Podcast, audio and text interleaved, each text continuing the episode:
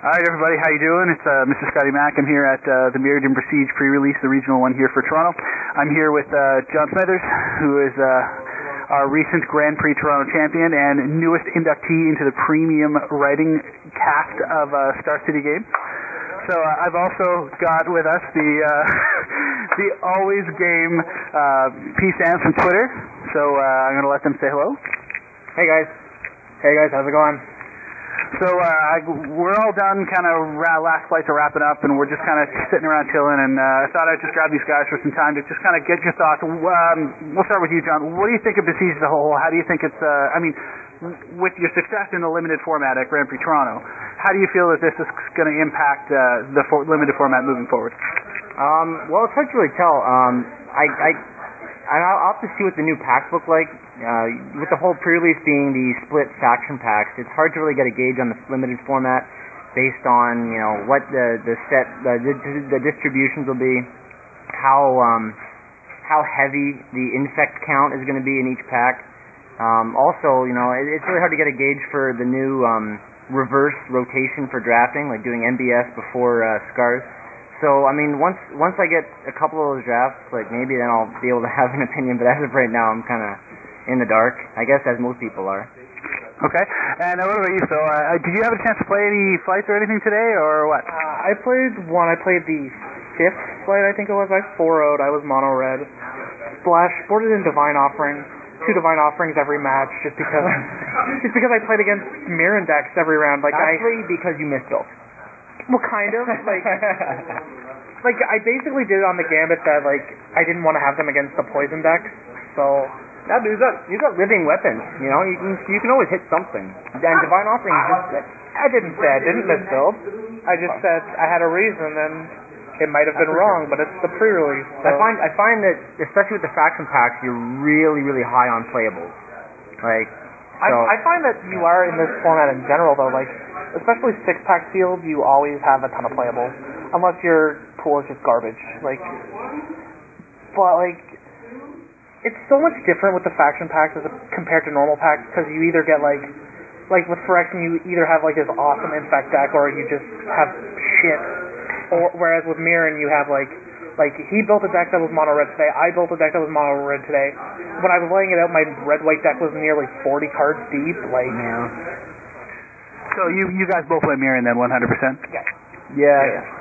So I ended up pulling Phyrexian first round and got that sort of same situation. I pulled absolute stone nuts in terms of Infect cards out of the faction packs, and I got almost nothing in terms of, you know, the actual support from Scar. So was obviously the split 80-20 was sort of what influenced you to look for Mirren as your faction to go with today? I actually I was gunslinging today. I wasn't playing in a fight. But I just asked the TO, I asked Marv, like, what packs does he have the most of? And I guess people were going straight for Phyrexian, so I bucked the trend and played Mirren. And yeah, I ended up with mono red. I don't, like, my deck wasn't very tricksy. It was just equipment and random duders. I did have 4 rares, so that kind of helped. Typical. No, but yeah, it was fun. Like, I had a really good time. It was my first time gunslinging too, and it's much more fun than actually playing, I find, than playing in the flight. It's a lot less stress in your environment. It's a pre-release and it's fun, but I mean, when you're at a certain level, you want to win regardless. Like, I mean, yeah, you're coming. If you lose, you're not gonna like rage and just shit all over everyone. But at the same time, like, you want to win. You're a competitive player. Yeah, but it's nice. It's nice to be able to play with no consequence. Being, you know, I'm at, like, Phil's over 2K now. I'm at 21-17, and to play in any match, like, for me to lose, it hurts, you know. Not donating the points, quote unquote, but at this point, I've still got Terrace to go, but I need to, you know, sort of protect my rating so I can try and stay top 100 to queue for Nagoya as well, and. That really sucks when you have to stone your rating, because I love playing Magic. I used to play 2-3 sanctioned events a week, and, you know, having to sit on rating kind of sucks, and not being able to play a lot of limited outside of Magic Online. So it was nice to have, you know, gunslinging opportunity, so I can just play limited, have fun, just kind of shoot the shit with random people, at, you know, from Toronto, which, you know, most of these people I haven't met before, and you know, play some good games of Magic and meet, you know, meet new people. Nice. Good. Yeah, it was just fun to like actually come up here to Toronto for the weekend. I mean, yeah. We both live in Ottawa, so it's about a 5-hour drive. But I mean, we've been around enough that we know a few people, and so it's good to see the people you don't get to see every week, twice a week, 3 times a week. It's just good to get out and actually see your friends that you don't always get to see.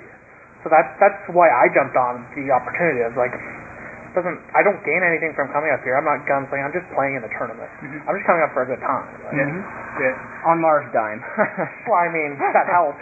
But I mean, I probably wouldn't have come up here if the hotel and the rental car wasn't paid for. But I mean, so I guess real quick. I mean, you mentioned that, you know, Paris, Nagoya, and all these things going. So, I mean, are you officially a professional player now? Like, are you doing this for a living? Are you doing this kind of part-time and a part-time job? Or, like, I got to ask, because it's really interesting to me how, you know, the pro tour lifestyle really is, you know? Well, I'm not one to ask about the pro tour lifestyle. I'm just kind of learning the ropes myself. I'm by no means a lock, so I'm only level 2 at the moment. I'm kind of starving for points. I would need to, I think, either top 8 the Pro Tour in Paris or win the GP in Paris in order to lock up level 4, so to lock myself for all the Pro Tours. You still have a ton of time for that, though. That's in 2 weeks. No. Like, it locks the level 4 to get to 25. If I want to use my 10 from GP Toronto. Yeah, lock that in May, though. Yeah. I looked it up. Oh, okay.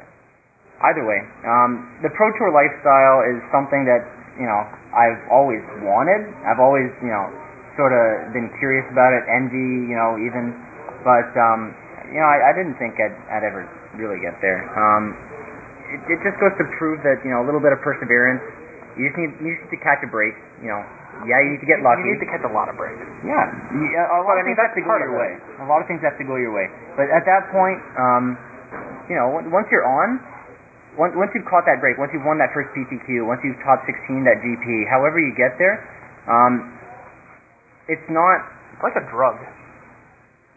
You get your first hit and you never want to get off. Absolutely. Like, when I went to Japan, man, I am going to every possible event. I just flew to Atlanta last week and finished 17th, obviously, missing my invite for Nagoya. Mm-hmm. But coming back from Chiba in Worlds last year, I was dead set on queuing for Nagoya. The country is just fascinating. Getting next week, I'm going to Paris with my girlfriend. We're going to spend some time, you know. But all the traveling, getting to play at such a high level, and winning money to fuel the traveling and doing all that, it is addictive. It is like a drug. Yeah. It's like, I just can't wait to do more, and falling off the train is going to hurt. You know, if I don't get a nice performance in the next couple of months or whatever, it's going to hurt, because I've really enjoyed doing what I'm doing, so we'll see. I'll keep my fingers crossed. Test a lot. Nice. So what about you? I'm going to come back to that testing actually in a minute. Yeah. So what about you? Like, you obviously you've got a sick-ass rating as far as, you know, Canadian ratings go. I mean, you're pretty much locked for all the national competitions and stuff like that. So I mean, KYT got in last Nationals at like 19 or something on invite, so I mean, you're obviously kicking the shit out of that kid, so I mean, like, talk to me a little bit about what your aspirations are and how you're working towards that. Well, like, last year I got in on rating by exactly 1 point, so like, but I gained 150 points last week, top 16 in Atlanta. My rating's 2045 right now, so I mean, like, I have 3 points from Atlanta, so like, my whole reason to go to Atlanta was to see if I would have a good start to the year and see, like, if I could actually make a chase for anything. But I mean, if it happens, it happens. If it doesn't, it doesn't. I'm going to be traveling a lot. Like, that's the plan. Like, I'm planning on going to Dallas. Get a job first. Well, yeah. Like, Providence is drivable. Yeah. Pittsburgh and the PT and Philly are drivable. Montreal's 2 hours away. Yeah. So I have plenty of opportunities. I'm currently qualified for Nagoya. Don't know if I'm going to make it or not, but that's an expensive trip. Yeah. But I mean, like, you got to give it a shot at some point if that's what you actually want to do. Like, you can't just let it happen. Like, you have to make it happen. Yeah. And like, people, like, in my opinion, people sometimes feel like I feel like they think that it's going to come to them, and it's not, because you have to put yourself in all the tournaments and put in the work to be prepared. And I mean, like John said, you have to be very lucky to win a tournament. Yeah. But The same thing applies in reverse almost. Like, there's some people who do put in the work, and some people who do put in all the effort, and then just don't catch that break. And, you know, it's hard to not feel, like, you know, sort of sad for those people, because I know a lot of people who put in the work. You know, like, guys like Ben here, and he finished 18th at GP Toronto, just narrowly missing his invite. He's been trying for a long time. Guys like Alex Hayne from Montreal, yeah. I know he's finished 9th at umpteen PTQs. And, yeah. You know, there's some people who are... They know the game, they play, they really put the work they need to into the game and succeed on the pro level. Mm-hmm. It just catching that first break is really hard, and it's hard to maintain that sense of determination to get there. So is it fair to say then that the difference between a, you know, long time grinder and success is quite literally getting the break? Absolutely. Well, it's definitely putting yourself in the position to be lucky. Yeah. But like I've discussed this with John in the past, and like I feel like the people who are at that level, like the Haynes, like Ben Moyer, the people who are good enough to be playing on that level, even if they don't catch their break like right away, they're eventually going to get there. Like you were going to put in enough work that you were going to qualify eventually. Mm-hmm. Like sometimes you only need one break.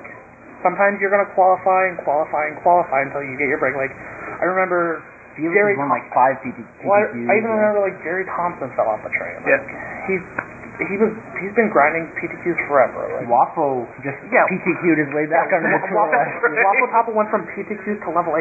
Yeah. So I mean it happens to everyone. Like, yeah. But if you're good enough, you're gonna catch your break. You just have to keep putting yourself in the position to play well enough one weekend and catch all the right breaks, and then it's gonna happen. But, I mean, like some people will just get lucky and they'll catch you know, lightning in a bottle for a weekend. I mean, like John put in a ton of work, but he just ran perfect in Toronto. Yeah. And that's what needs to happen sometimes. But, I mean, I know that he's been grinding for a while. I mean, it's not like he just came out of nowhere and won a tournament out of nowhere. He played like 6 GPTs for that tournament, didn't win one. Yeah. Like, top 8 at all of them, though. Like, you have to put yourself in the position to be lucky, and you absolutely have to be lucky to win a tournament, but it's part of it. Like, if you're going to play really well, you're going to catch the eventual break, and you're going to get your breakout. So luck obviously plays a big part of it as we're talking about limited. You know, it's especially in sealed, right? So well, it's your pool and it's all of that stuff, right? Something in every format. It's not just. Of course, I mean, there's always drawing the right cards and getting flooded, getting screwed. It's all part of the game. That's totally fine. So in constructed formats, I'll ask this real quick first. Are higher ratings for you guys constructed or limited? I think they're both about even. I'm like hovering around 2K in each thing. Right now, constructed by far. Okay. My constructed's just about the same as my total. My limited, like, 1850. So that brings me to another interesting point. So talk to me a little bit about the importance, then, of not only being lucky and having your skill and all that stuff, but being the right deck in the room.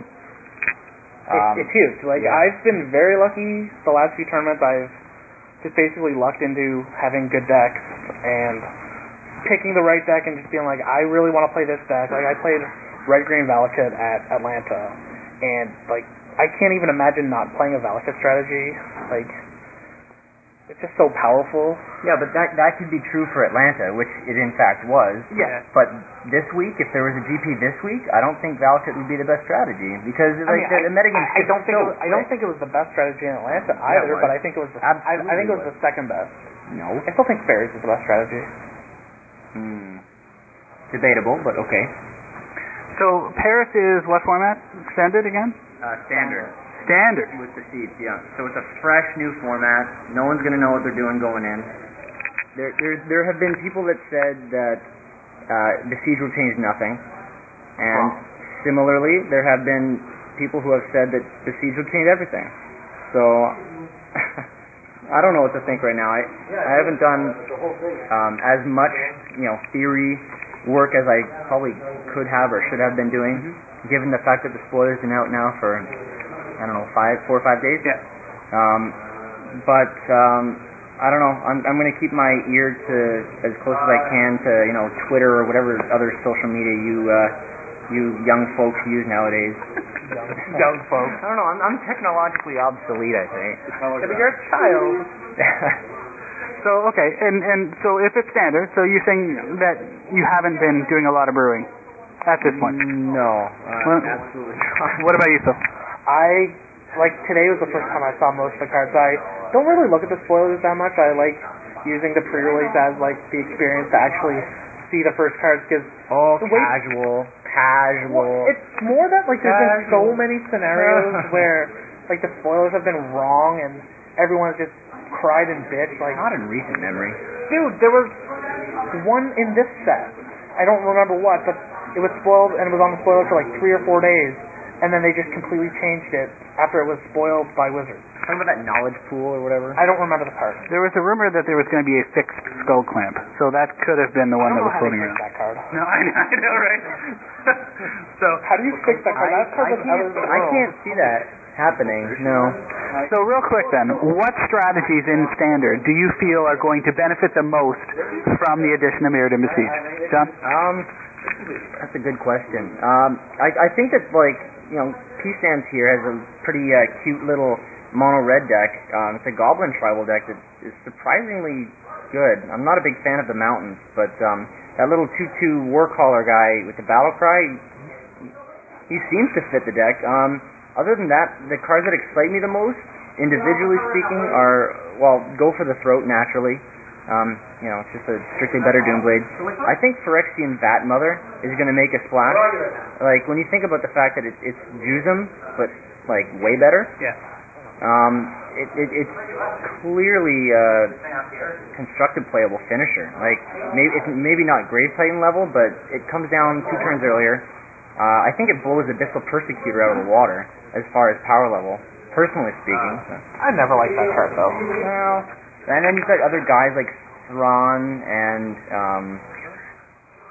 I don't know, what else? Like, the sword might be okay if, like, people start... That sword is terrible. Terrible. If people... I haven't really seen that, like, I mean... God, it's terrible. What do you do with it? The Green Zenith is really... is like... Yeah, okay, I'm Green Zenith is good. I mean, that's amazing in Valachit. Valachit playing 8 Prime Titans seems pretty good, right? Or Avengers or whatever. You know, now you have 8 battlements, right? So you're doubling your mana count. It's the same thing, the Fauna Shaman deck, I have 8 Fauna Shamans. Like, that card's really good. Blackstone Zenith? I think that card's very good. Really? Yeah. I think it's pretty much exactly what Blue Black would want. Like, I think you can... better than Consuming. I think there's certainly... I could certainly see a world where all the Zeniths see Standard play, but I think the white, the black, and the green ones are basically, like, slam dunk. When has Blaze ever been constructed playable? I mean... There's been a ton of times. Like, the fact that it exiles creatures... The fact that it exiles creatures... The fact that it can rebuy... That you can rebuy it... Like, no. I think that's the biggest stretch. I think the blue one is a pretty big stretch.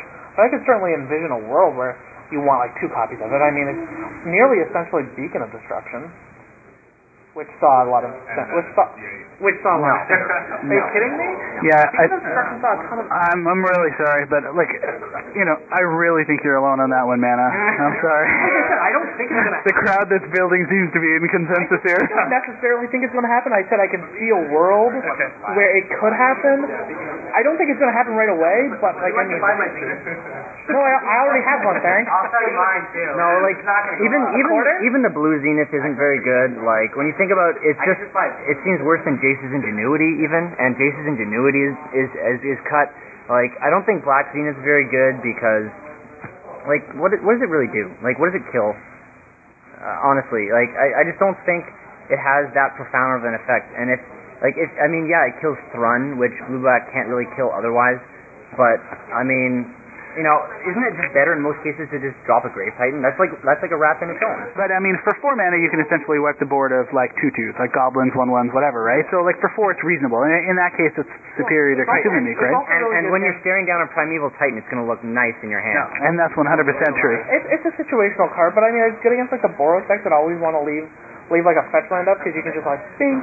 Yeah, like I don't... Card, yeah, sure. Like, I'm not saying this card is, like, a fucking stunner. I don't think it's going to be, like... completely like change everything, but I mean, like I said, I can certainly see it seeing a fair amount of play. Like 1 or 2 slots maybe. Yeah, but I mean, for Consuming Meek, and I mean, I think the card that excites me, like the Zenith that excites me the most, obviously, outside the green one for obvious reasons, is the white one. I'm curious to see if some sort of like ever-flowing Talus-based blue-white deck is gonna come out, you know, and just be like, okay, well, I have 10 mana, end step, meow, you're dead. Like that would be interesting to see, like, because I know there's like, you know, like the proliferate deck, you know, with like the contagion class, whatever. A couple Star City Games opens ago, I know that Lewis Laskin, for example, was playing a proliferate control blue-white sort of thing. Like Glimmer points deck and everything. Yeah, so in Tumble Magnets and stuff, right? So clearly, if proliferate can get there in terms of a strategy, I mean, yeah, Chalice is fueling these immensely huge Zeniths. Yeah, who knows, right? Now proliferate has a finisher. Yeah. Like before it didn't. You can do like Sun Titan or, you know, your random planeswalkers, but now you have a card that just flat out wins. Yeah. Even the new Wrath is probably good in that deck. But like, I mean, why would you play that Wrath? It's just cute.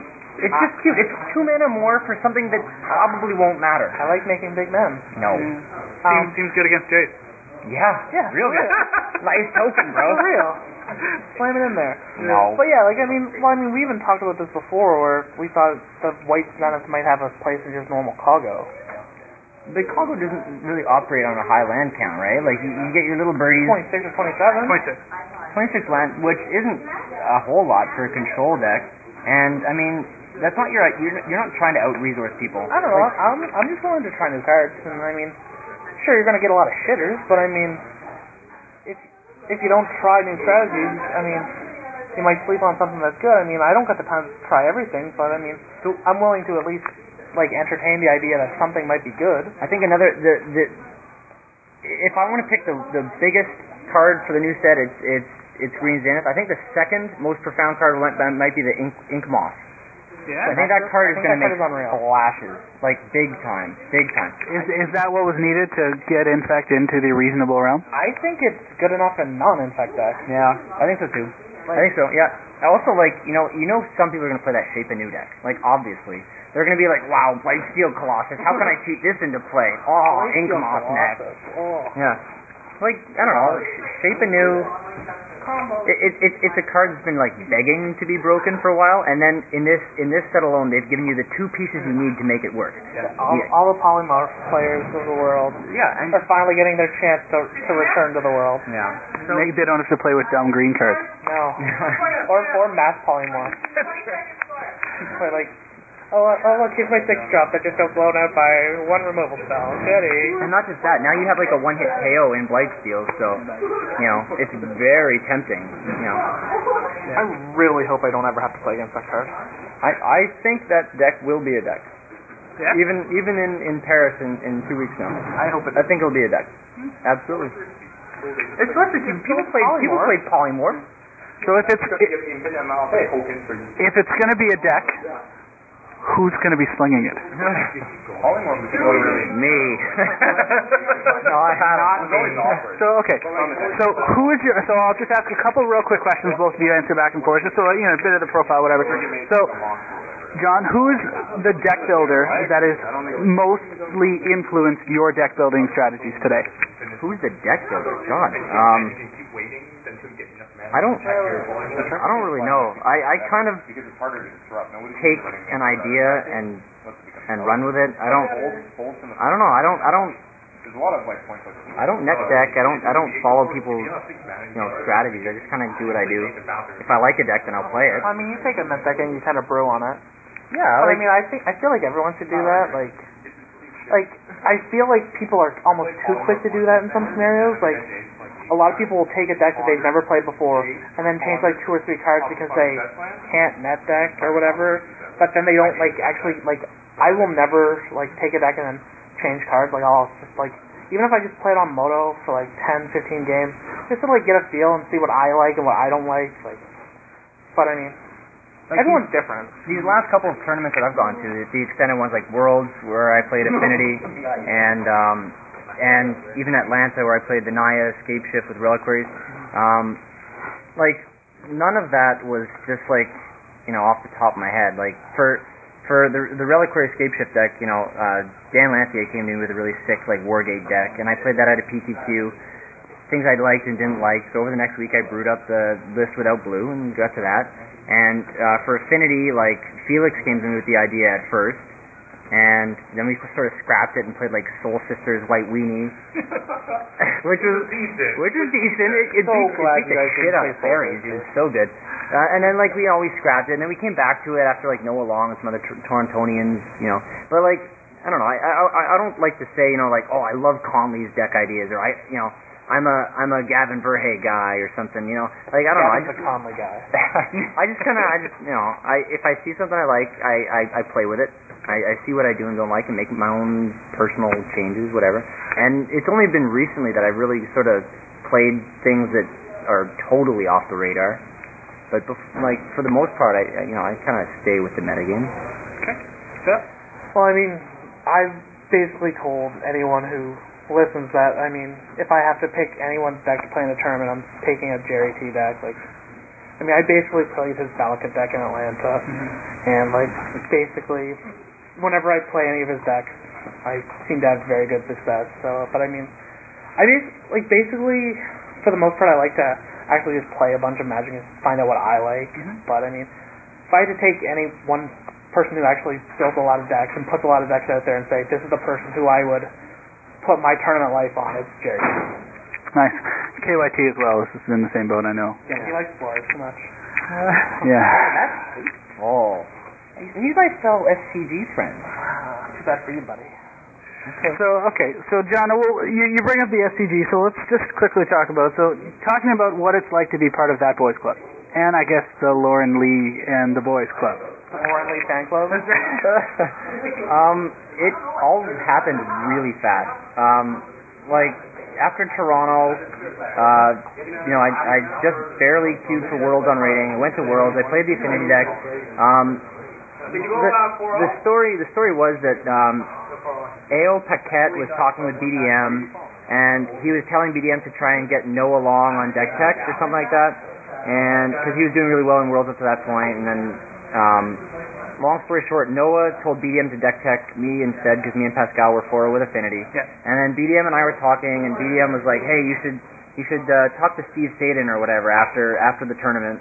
He's the new content manager for SCG." So BDM got me in touch with Steve, and Steve's like, "Hey, do you want to write?" And I'm like, "Sure." I mean, there was no, I didn't really have many creds. I'd only written like maybe 3 articles for Mana Deprived up to that point, and yeah, he just straight up offered me the slot, and I'm like, "Sure." Like, who am I to say no to write for essentially, the #1 most visited Magic site? That isn't the mothership. That isn't the mothership, right? Yeah. Sorry. But I mean, yeah, and it's been great, and I've been getting a lot of really good feedback on the SCG forums. Steve's a great guy. Like, he's very positive, he's very reinforcing. So it's a really good relationship, and like just the fact that I'm part of that team now gives me like more cred, I guess, more notoriety. People recognize me. Where when I was in Atlanta, I had lots of people just come up to me and say, "Hey, nice to finally put a face to a name," and signed a couple play mats. But what a baller! No, it's been really cool being part of the SCG team. Yeah. Yeah. So okay, so I guess as is a tradition in our podcast, we always make sure that at the end of our time, we give shout outs to people that we feel deserve it. So I want to give each of you an opportunity to give some shout outs, and I just want to thank you very much. For you guys to come on board and do some time with us. That's fantastic. So okay, well, since I got the short straw, so I guess I get to go first. Basically, I just want to throw out like a lot of like everyone who sent me messages on like Facebook and Twitter about my GP finish. Just there's a lot of support lately for Canadian Magic, and I think that's very important. Like everything that like KYT is doing with Mana Deprived and you guys are doing with the podcast is excellent, and I just like everyone, all the Canadians who did well in Atlanta, the ones who didn't, who were giving us support every round, like I mean, it's kind of cliche to say like everything was appreciated, but I mean until you're in that situation, you don't realize like how good you feel when you got 6-7 people on your rail and like you win a big match and everyone's like, "Yeah, congratulations." It just feels like when you've got people on your rail, it feels so much better. Nice. Yeah, I want to reiterate that too. Like, there's a lot of Canadians that have really taken the step forward, and really, you know, pushed themselves to get to that next level. Especially recently, I've seen a big like renaissance, if you will, of the Canadian like pro, or at least pro aspiring wannabe pro community. Yeah. So I definitely want to shout out to them, and obviously the KYT and Men of Pride and all the guys that are doing the social side of bringing the Canadian magic to the forefront. Aside from that, I want to give a shout out to everyone who's been working, like I said, who's been working forever to get that break. Still haven't caught it. Like, just keep at it. And like the people who have been helping us test. Like, way to interrupt my shout out. Yeah, well I just thought of something. So well, let me finish. Over. No. Well, you're already done, son. No. And my. What? Nothing went to the last round. Oh. Anyway. All right. And last but not least, you know, my girlfriend and my family for putting up all the bullshit that I do. How anyway. Adorable. Yeah, it's cute. Yeah, and like I said, like everyone who's personally helped both me and John, like, you know, I didn't test much for Atlanta, but I mean everyone was testing like so much between the PTQ we had the week before and then Atlanta.